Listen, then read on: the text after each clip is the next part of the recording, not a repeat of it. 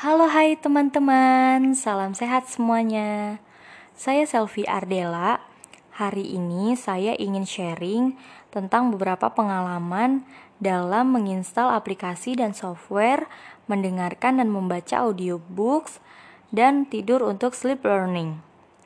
Dalam menjelaskan ketiga hal tersebut, saya akan menggunakan perasaan, pendapat, dan menceritakan imajinasi saya.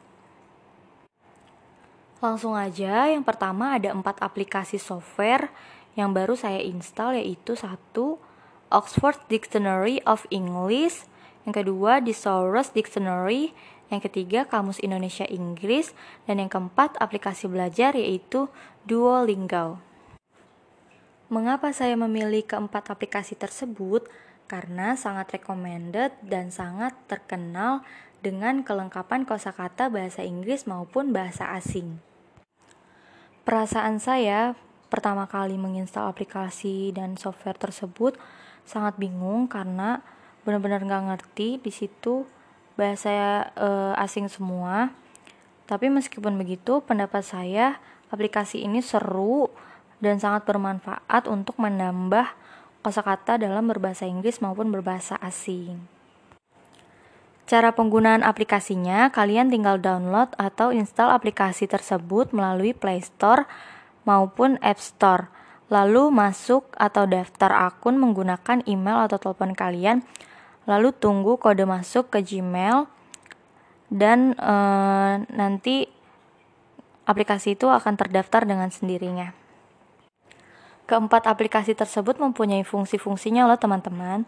Yang pertama, Oxford Dictionary of English berfungsi untuk menerjemahkan kata dalam bahasa Inggris ke penjelasan Inggris yang lebih detail. Yang kedua, Dictionary Dictionary itu untuk memperdalam atau mempelajari sinonim dan antonim dalam bahasa Inggris. Yang ketiga, Kamus Inggris Indonesia berfungsi untuk menerjemahkan kosakata bahasa Inggris ke bahasa Indonesia. Dan yang keempat, aplikasi belajar Duolingo berfungsi untuk belajar bahasa asing dan melatih untuk mengulang kata sampai kita bisa loh teman-teman.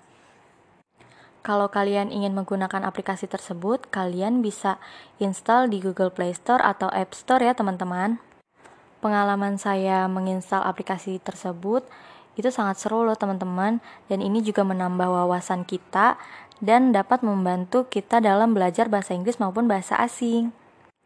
Setelah menjelaskan pengalaman dalam menginstal aplikasi dan software, saya juga ingin menjelaskan pengalaman dalam mendengar sambil membaca audiobooks. Perasaan saya pertama kali masih bingung karena tidak ada teks bahasa Indonesia di dalam video tersebut. Tetapi menurut saya, video ini sedikit lebih bisa dipahami melalui gambar yang ada pada video tersebut. Imajinasi atau keinginan saya tentang audiobook, saya ingin mempelajari lebih dalam bagaimana cara mendengarkan dan membaca audiobooks dengan benar dan lancar. Yang terakhir, saya akan menceritakan pengalaman dalam tidur untuk sleep learning.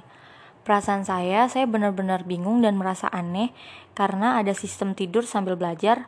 Saya benar-benar baru mengetahui akan hal ini.